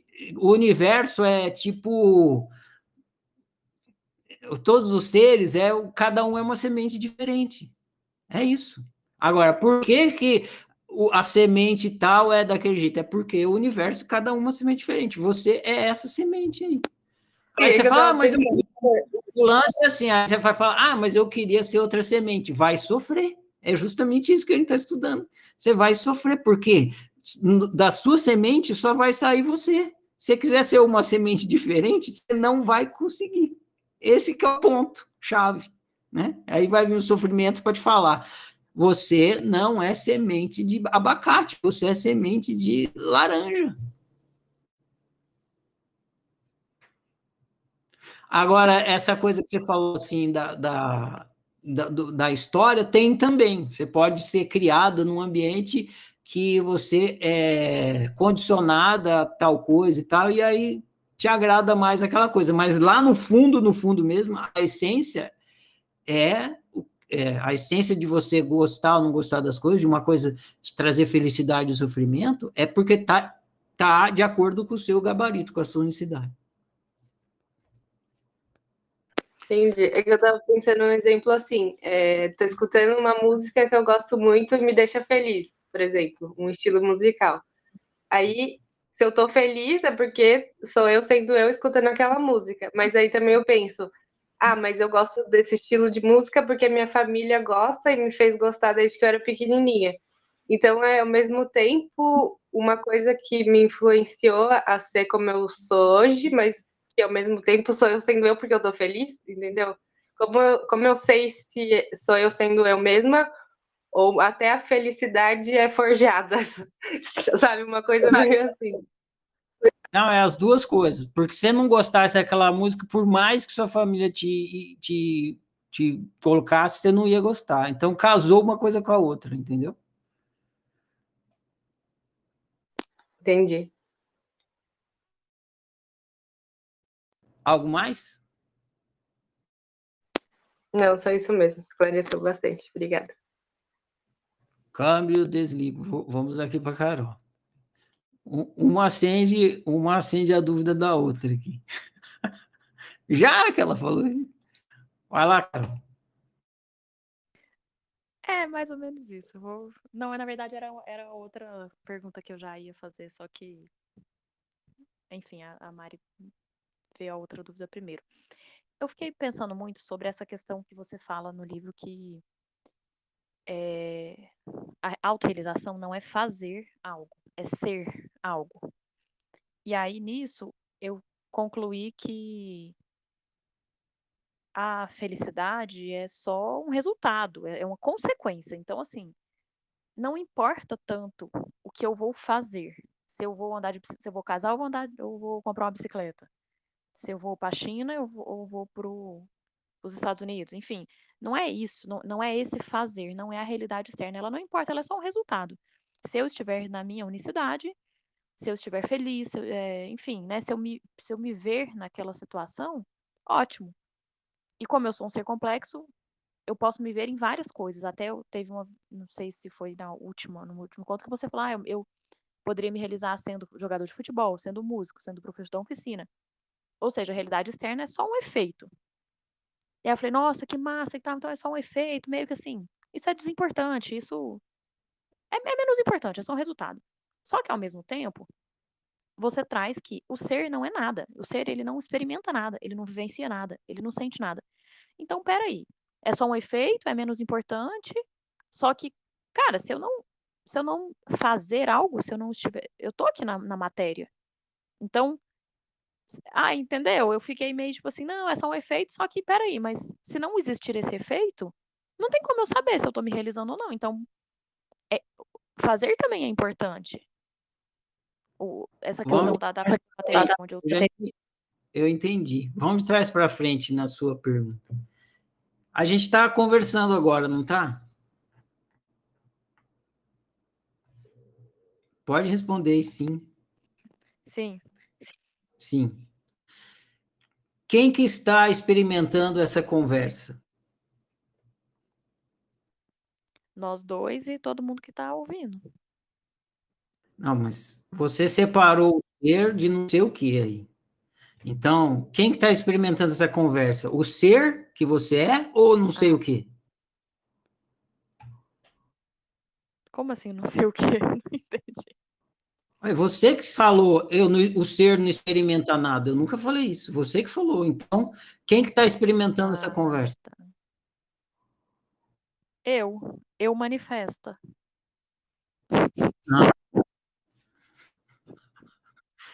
A, a conversa é a, é a manifestação. É a manifestação minha e a sua. Você se manifestando está gerando essa conversa, essa realidade. Eu me manifestando também estou gerando essa conversa. Nós estamos criando essa experiência coletiva que é a nossa conversa. Quem que está experimentando essa conversa? Tudo junto. Eu ser e eu manifesto. Não. Quem está experimentando é ser. A manifestação é o que você está experimentando e não o experimentador. Entendi. Quem experimenta é o ser. que é o experimentador. Sim. E a conversa é o que esse ser está criando. Então, ele está criando e experimentando simultaneamente. Ele está criando a conversa e experimentando, criando a conversa e experimentando. Só que precisa entender o que, que é o experimentador e o que é a criação que ele está experimentando. Entendeu? Senão você não entende a relação entre causa e efeito. A conversa é uma criação sua. Só que você está experimentando a conversa que você está criando. Entende?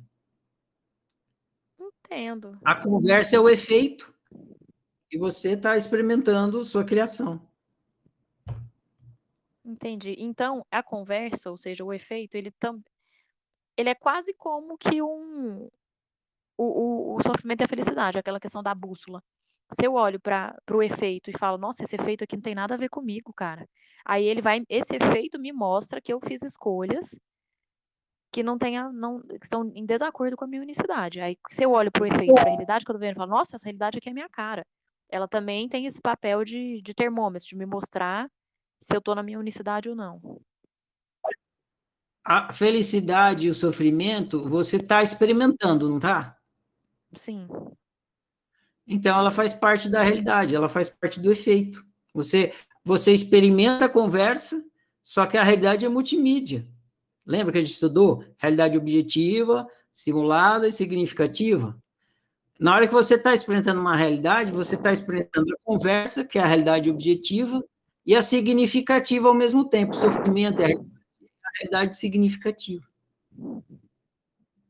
Uhum, entendi. É, eu acho que é porque eu estou cometendo o erro de, de, quando eu falo de realidade, eu estou falando só da, da objetiva, tipo, separando a- o significado. Eu estou falando só de significante, como se ele existisse sozinho, só que sempre. Todo significante, eu, eu, tô- eu sempre fico dando significados para ele, né? simultaneamente. Cada significante que você experimenta vem junto o significado, que é o GPS. Significante, significado, significante, GPS, significante, GPS, significante, e assim você vai dirigindo, entendeu? Quando você vira para a direita, você simplesmente virou para a direita. Se o GPS não falar rua errada, rua errada, você não sabe. O GPS está te dando o significado de que aquela rua é errada, senão você só virou numa rua qualquer. Entendeu?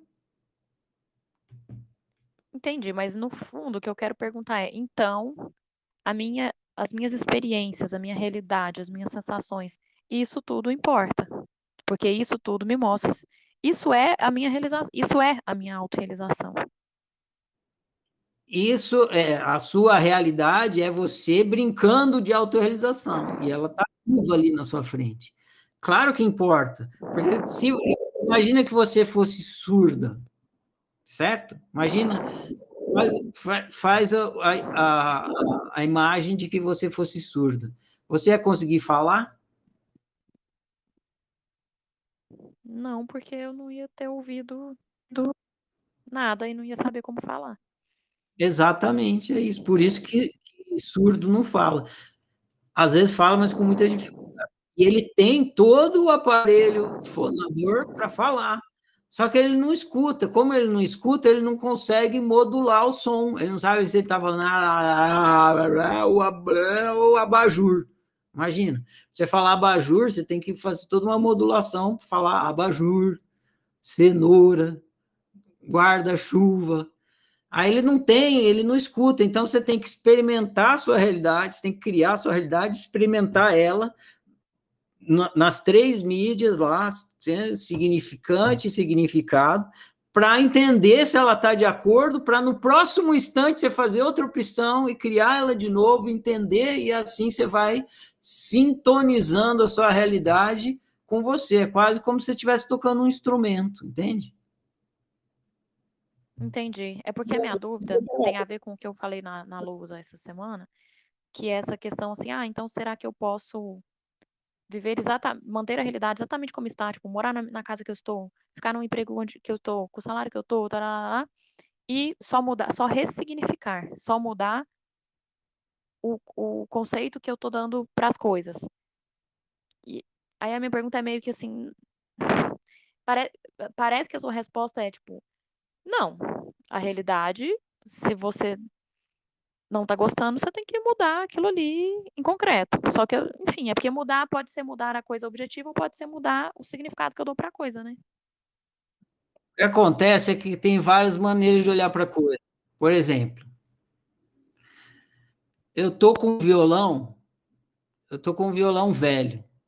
Aí eu olho para esse violão, esse violão é minha realidade. Eu falo, nossa, esse violão velho não não serve mais para tocar. Eu toco esse violão e, e, e as notas saem tudo ruim. O braço dele tá quase que parece que eu tô tocando arame farpado, de enferrujado que tá aqui. Então, não, se eu ficar com esse violão, não tem acordo, tá? Não, não, não vou viver bem, não vou ser feliz, não tá de acordo com a minha ansiedade esse violão. Beleza, eu estou olhando para o violão como um instrumento. Aí eu pego esse mesmo violão e falo, porra, mas esse violão aqui ele tem tanta história, né? Já toquei tantas vezes com ele e tal. Aí eu começo a gostar do violão. Eu continuo não gostando dele como instrumento musical, porque ele é um violão que está com som ruim, que está machucando os dedos e tal. Então, se eu olhar para esse, esse significante como instrumento musical, o significado é joga essa merda fora e compra outro. Agora, se eu olhar para o violão como um objeto de, de recordação, como quem olha para uma fotografia e tal, fala, nossa, esse violão é demais, é muito melhor esse do que um novinho em forma folha, porque o novinho não tem a história que vocês vão ver. Ó, esse, esse rachado aqui foi daquela viagem que eu fiz, tal, tal, lembra? Aquela, ó, puta, aquela viagem foi demais. Ó, e esse, esse torto aqui, lembra que seu amigo sentou, aquele seu amigo querido sentou em cima do violão? Então, ah, um violão novo não é torto assim porque seu amigo não sentou. Aí eu pego e começo a ficar apaixonado pelo violão. Agora, eu estou apaixonado pelo violão como um instrumento? Não.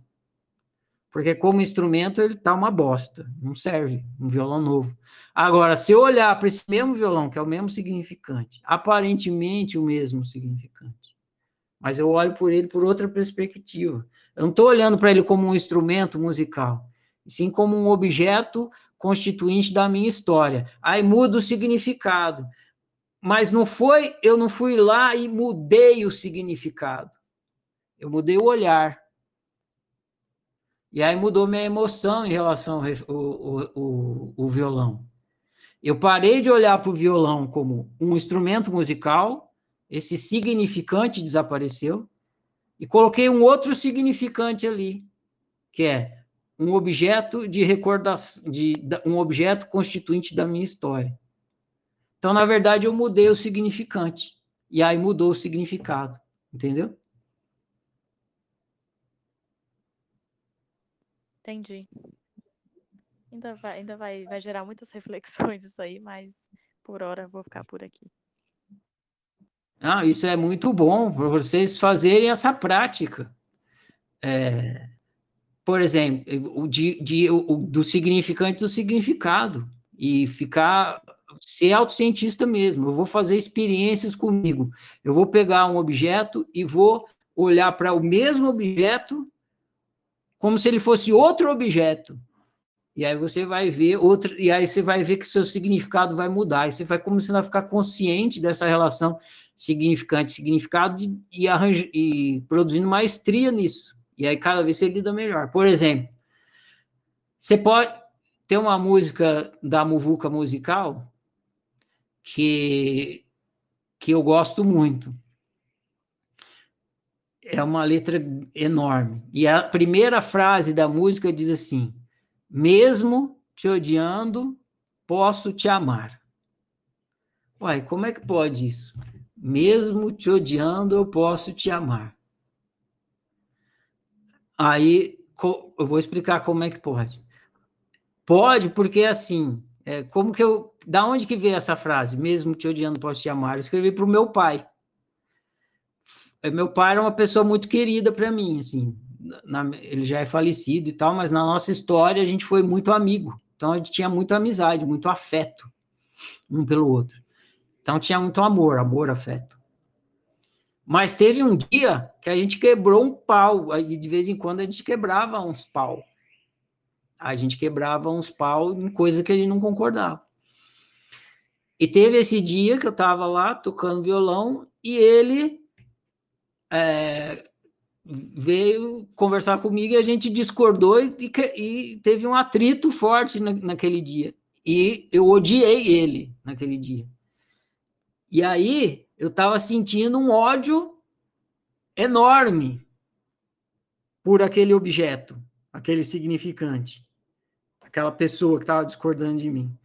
Só que eu olhei para aquele mesmo objeto por outra faceta eu parei de ver o meu pai, que estava tendo uma posição de pai ali, e vi naquela mesma pessoa um outro aspecto, que era o amigo da jornada que eu tinha feito durante toda a vida. Então eu consegui naquele instante de uma forma muito louca, amar e odiar a mesma pessoa ao mesmo tempo. Eu estava amando e odiando, porque toda vez que eu olhava o amigo, eu amava. Toda vez que eu olhava a pessoa que eu tinha acabado de brigar, eu odiava. Então, e era o mesmo objeto. Só que o, obje o objeto tem faceta. Você pode pegar uma garrafa e você olha para ela aqui. Aí você pode olhar para ela aqui. É a mesma garrafa, só que você está olhando a mesma garrafa por outra. Então é como se fosse outra garrafa. Aí você tem outro significado, outro sentimento. Você pode olhar aqui, assim, assim. Ah, é o mesmo objeto. É como se fosse o mesmo objeto, mas não é. Porque, na verdade, você, quando você vai olhando as outras facetas do objeto, é como se fosse outro objeto, logo muda o significado. Então, se você está numa experiência que aquele objeto, daquele jeito, te desagrada, naquele jeito você não tem o que fazer. Não adianta você falar assim, eu vou fingir que gosto. Né? Eu não dava para eu fingir naquele momento que eu estava tendo atrito com meu pai que eu, que eu concordava com aquilo. Que... Não, eu vou concordar com o que ele gosta, eu vou mudar o significado. Não tem. Você não muda a sua emoção. Se você fizesse isso, seu GPS não funcionava. Ele tinha dado pau, tinha dado defeito. Ele tem que ser infalível. E ele é infalível por conta disso. Se, se ele está falando que você não gosta, é porque você não gosta. Não adianta você fingir que você gosta. Ah, mas eu olho por aqui. Mas aí você mudou de objeto, na verdade. Você olhou por outra perspectiva. Esclareceu um pouco mais, Carol? Muito sensacional. É isso mesmo. É que eu fico essa. Ah, manter a realidade exatamente como está. Não, mas eh, o simples olhar diferente já muda a própria realidade. Exatamente. Na poesia se faz muito isso. Né? Escritor e poeta faz muito isso. Ele pega as coisas mais triviais que tem e olha por um ângulo que ninguém viu. A mesma coisa, ele vai falar do feijão. Aí você lê um poema falando do feijão, você fica extasiado. Como é que alguém viu e como que eu tô tão, nossa, que fantástico que é o feijão. Como que eu não vi isso no feijão? Porque você olhou sempre pro feijão pelo mesmo ângulo, pelo mesmo ângulo. Aí o cara foi lá, olhou pro mesmo feijão de um jeito que você nunca. Aí você tem um sentimento. Vi Deus no feijão. É, de fato, né? Tava ali, só era só você olhar.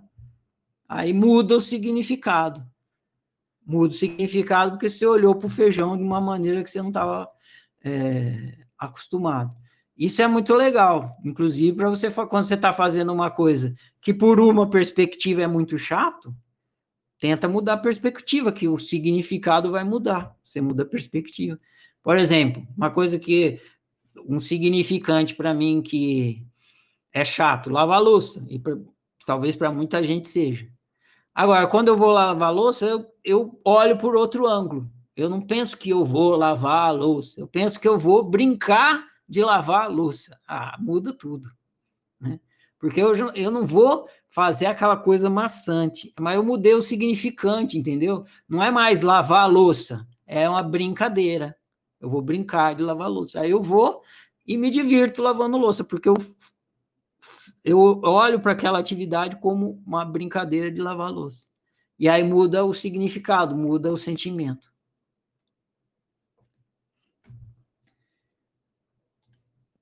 Maravilhoso. E viva a imaginação, né? Porque dá para reimaginar, olhar de milhares de ângulos a mesma coisa, e aí se a imaginação não for suficiente, aí você larga chuta o balde mesmo e vai fazer outra coisa, mas às vezes antes de chutar o balde basta olhar de uma forma diferente, né? Sim, isso aí. Mas também não é, e a gente vai ver mais para frente, não é pegar uma coisa que você não gosta e se obrigar a gostar. Isso, isso não produz bem viver. Não produz. Se você não, se você não está bem com essa, você não estou bem com o meu emprego, ah, eu vou olhar meu emprego diferente, vai ajudar, mas você tem muita coisa no seu emprego que você não concorda, então não adianta você ficar fingindo que você gosta do que você não gosta. Então você precisa mudar. Meu, meu GPS está falando que isso aqui não é não é de acordo com a minha necessidade. posso optar por outra coisa? Posso, então vou opto. Ou então, é, tem uma característica de uma pessoa que você não gosta. Você pode olhar para os outros aspectos da pessoa, mas não adianta você tentar fingir para você que você gosta daquela característica que a pessoa tem que você não gosta. Também não vai produzir bem viver. Então precisa ficar atento a isso também. Massa, muito bom. Obrigada. conforme a gente for entrando na parte psicológica, e a gente vai conversar muito dessas coisas aqui. Ah, beleza, alguém mais tem pergunta, assunto para falar aqui sobre o GPS do destino? Tá rendendo aqui, gente.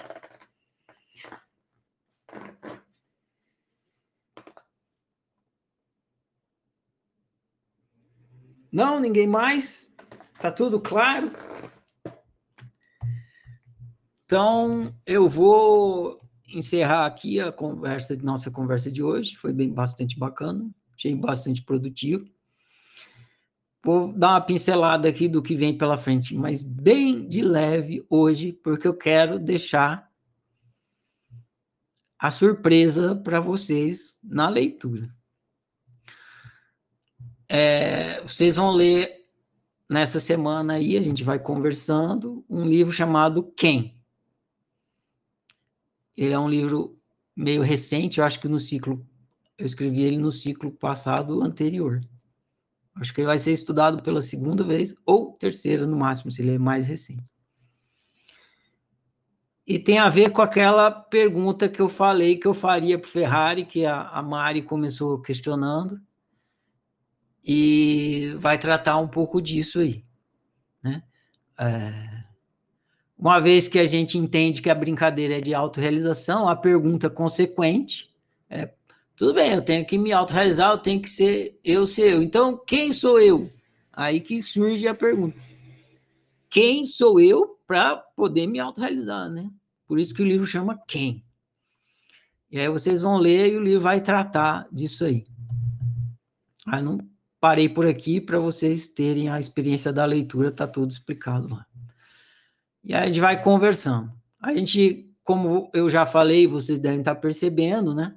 a parte psicológica começou a entrar na parte existencial, assim, principalmente a partir do livro Tic Tac, né?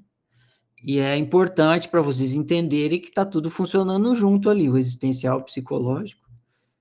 E a gente já está caminhando para terminar a fase existencial, ainda tem alguns livros, mas já está mais para chegar na parte psicológica do que dentro da parte existencial. Então, é isso. desejo boa leitura para vocês. Uh, agradeço a conversa de hoje. Amanhã eu coloco a gravação para vocês ouvirem de novo quem quiser. Para quem está ouvindo aí é, a gravação depois, que não pode participar. Eu vou falar a declaração. Fica encerrada a nossa conversa de hoje e prossigamos. Eu honro e celebro eu, eu honro e celebro você, eu honro e celebro nós. Eu honro e celebro a minha diferença, eu honro e celebro a sua diferença, eu honro e celebro a nossa diferença. Eu sou outro você, você é outro eu, nós somos todos e cada um. Por isso, toda forma de exclusão e desrespeito que em mim chega, de mim não passa. Eu sou por minha unicidade, eu sou por sua unicidade, eu sou por nossa unicidade. Que o meu viver confirme as minhas palavras. E assim seja. Bom demais, gente! Prossigamos.